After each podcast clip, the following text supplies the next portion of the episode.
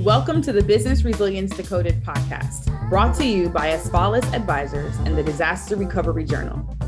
Crisis management in today's world is ever changing, and this podcast is our commitment to help you navigate successful outcomes for any crisis you may face. I'm your host, Vanessa Matthews. I specialize in providing insights and solutions for crisis, continuity, and resilience across industries from real estate and healthcare to terrorism in the airline and transportation worlds. No matter what industry you're in, this podcast will provide you the tools to build resilience in your organization. Welcome back to another episode of the Business Resilience Decoded podcast. Today, we're going to be talking about below the headlines, the real details of a cyber attack. But before we get started, I want to share a few resilience resources and reminders. And as Asfalis News, you can be a guest on our podcast you can also download the five step crisis strategy guide that we have, as well as request Vanessa Matthews for a speaker. All of those links are located in the show notes for you. In Disaster Recovery Journal News, um, you can check their website for new webinars, for updates on the conferences, as well as an updated copy of the published journals for DRJ. And lastly, if you enjoyed our podcast, leave us a review on Apple Podcasts. This helps us to know that we have great listeners and it also helps us to know that we're giving you value. So let's dive right in and meet our guests for today. We're going to be talking to Mark Sangster. He's a vice president of industry security strategies with eSentire, and he is in Toronto. Mark, good morning. Oh, good morning, Vanessa. How are you? Doing well. How are you? Really good. Awesome. Um, so First question for you, Mark. Can you tell our listeners about you and how you got into the space of cybersecurity? Yeah, absolutely. I've I've been in the uh, IT security industry now for over 20 years, and I work with some of the large companies like uh, BlackBerry, RIM, Cisco, and Intel. And in fact, back in the BlackBerry days, I worked on the first um, secure encrypted devices for the U.S. government, which you know were um, innovative at the time, but still, you know, you open an encrypted email, you went and got your coffee, and you came back, and hopefully it had opened by then. You could read it, right? I mean, this is different days and different processing power, um, and then from there, you know, things really just kind of you know grew organically and and worked in in different sort of technology spaces within those industries and then security over the last decade has just become so paramount that that become the kind of de facto you know focus right? You don't really get much of a choice and and i spend a lot of times with different industries a lot of regulators and a lot of customers and i as we talked about in the title right i try to get below the sort of the stats and you know breach numbers and how long they're in your network to really understand what the root causes are what the real factors are because all too often i think we talk about symptoms and we don't really deal with the underlying systemic issues. I'm going to start snapping because those are keys.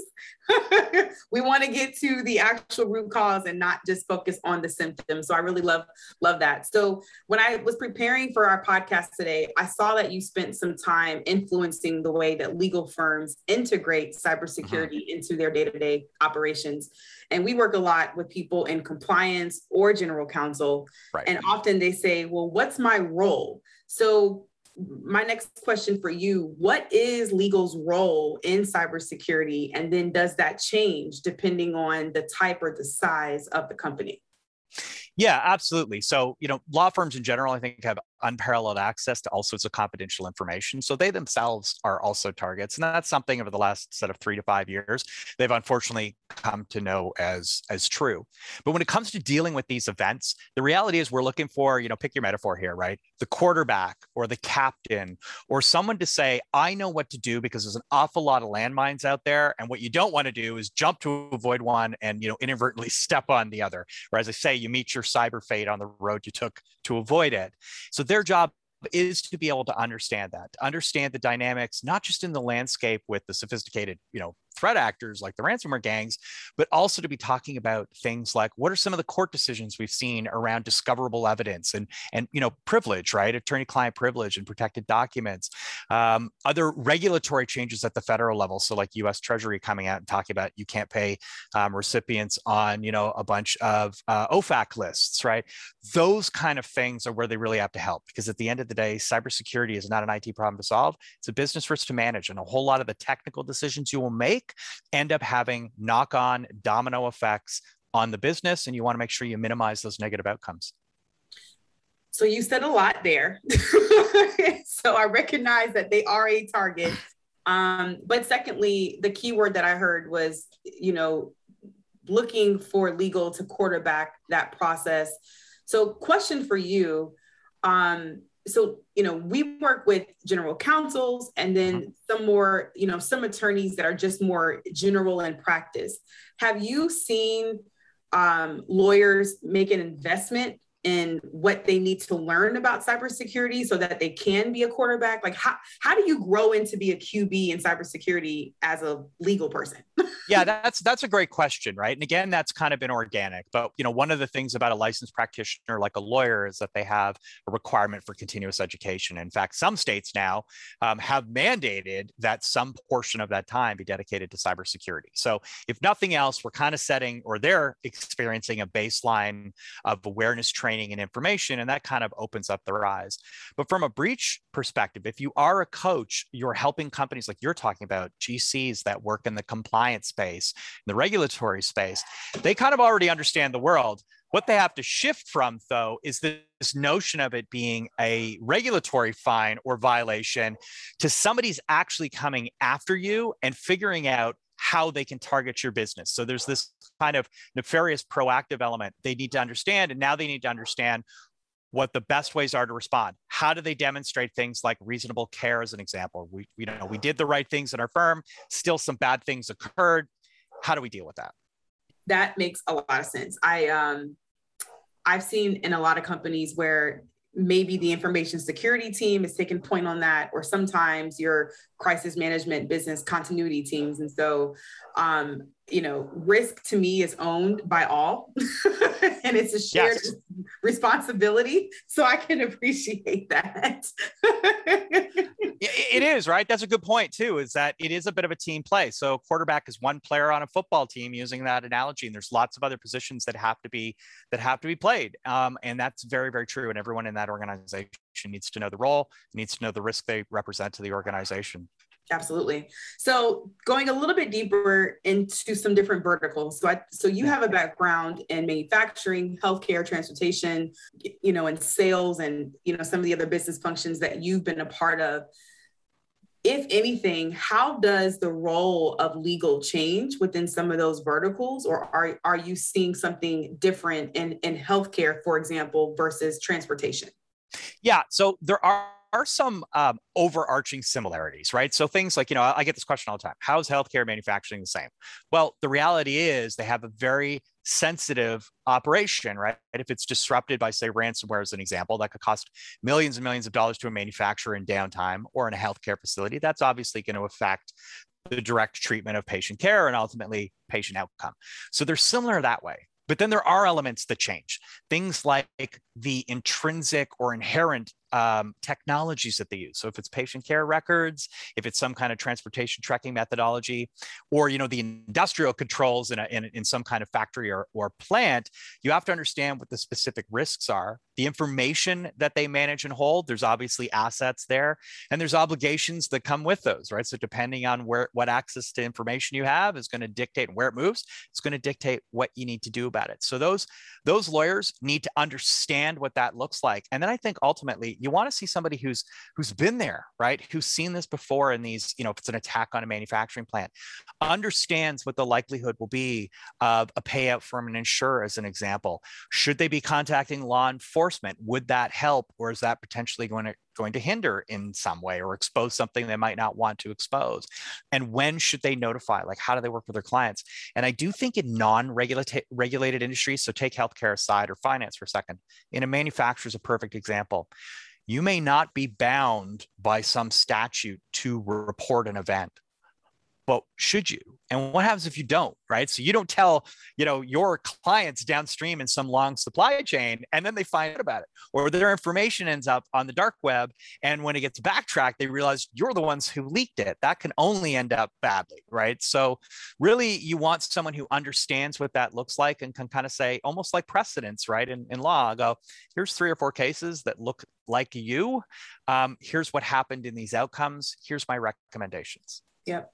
And I think that ties back to the value of um, the different, you know, players on a football team, if we go with that example, because your reputation management communications folks may yeah. be able to see, well, hey, although we're not legally required or there's no standard right. thing that we have to, from a reputation perspective, here's what can happen if we don't do this. That's and right. so I think that's a that's a really good way to help make sure that the team is balanced and that everybody is looking at risk from a holistic view and not just one angle. Yeah, good point. I mean, what I what I see a lot of now, particularly in the incident response world, uh, and I deal with this every day, is companies looking for, and I'll use the term loosely here, indemnification. They want somebody like that quarterback to say, "Call the police, report it to a regulator, pay the ransom." Well, the reality is, paying a ransom is kind of an illegal, semi-illegal activity, right? The law law enforcement's never going to tell you to give criminals millions of dollars right? That's just not what they're they're meant to do. So what you need though is to build this sort of chain of information where you can say i'm getting the critical technical information i need to make an informed decision at the right time. And i know that decision is designed to mitigate the business risk, right? A bad outcome like an insurance firm re- refusing a payout or a regulator coming and finding you later, or a client like you just talked about coming back and now saying, well, now we're going to litigate against you because you know what, you didn't tell about this thing and you should have, and it's had an effect on our business. Yep, absolutely. So I want to transition a little bit. Um, as we prepped for this call, one thing that I liked about your approach is it wasn't just focused on the technical aspects mm-hmm. of cybersecurity, but also right. on the human component. Yes. So I know you do a lot of coaching with executives and with leadership teams. Can you talk to me about um, what is the people component behind cybersecurity? Like, what are the things that we may not even be aware of that we're going through and our mind that you can help the audience to understand? Yeah, so this is a deep one, right? This is sort of a lifetime of study, but the reality is most companies just aren't prepared for the stress they're not prepared for the drama, right? So they don't know what's coming. And often I think they see it as very transactional, right? We're not going to get, you know, you're not going for medical checkup here, right? There's a real risk about this. So they don't understand the pressure when an insurer says, we're not going to cover you, right? Or you didn't do the right thing, or they want documents turned over to determine whether or not you were doing the right thing to meet the requirements for payout.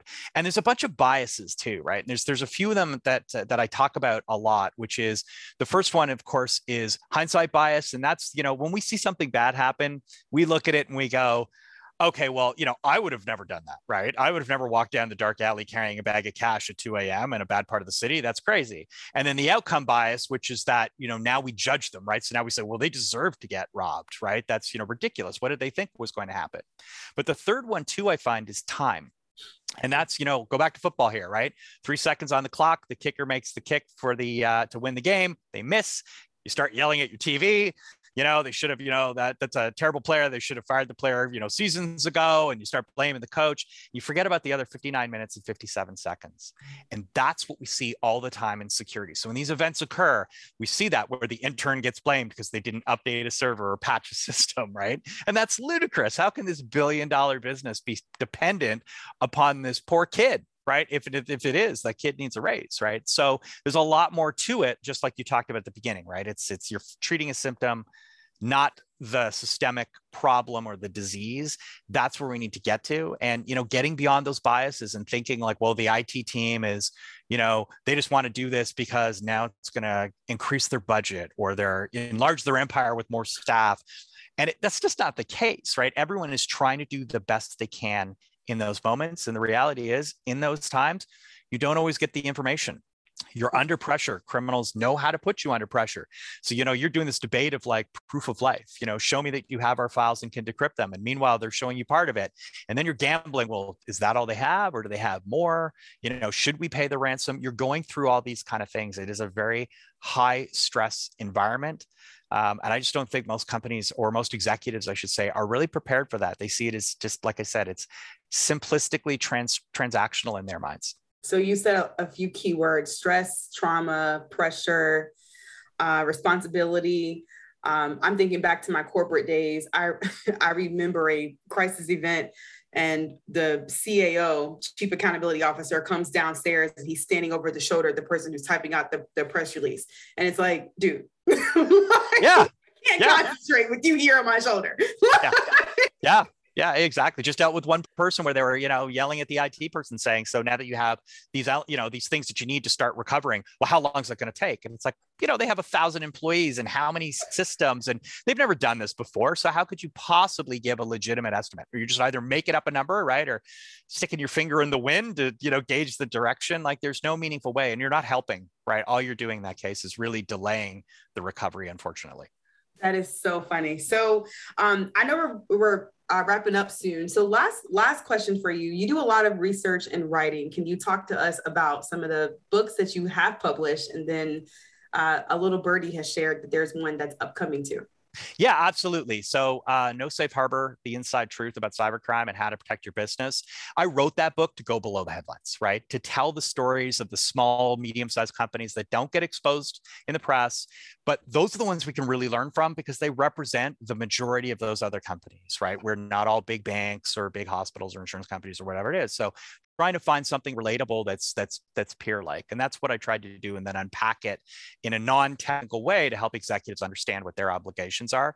And the second book well i don't really have a title on it um, but the idea here is is it's it's our conversation right? It's about the emotions and the human elements and what it's really like to go through these scenarios to again reverse engineer it and say here's how to prepare, right? Here's what you need to know in this event. What information do you need at what time based on what that information means? What decisions should you make, right? And I'm not trying to make it a simple decision tree because it never is, but how do you create some guidelines and a playbook that that they can use? So uh, the first book anyway that's published is available on all the online and brick and mortar retailers that you can imagine, or mbsangster.com. You can go there as well. And for most of my blogs, they're posted there or at esentire.com. Awesome. Thank you for listening to the Business Resilience Decoded podcast, brought to you by Asfalis Advisors and Disaster Recovery Journal. Make sure you check out the show notes for this episode to see all the upcoming events, programs, and ways we can support you. Make sure you subscribe to the show wherever you get your podcasts, leave us a review, and share it with a friend. Thanks again, and I'll talk to you in the next episode.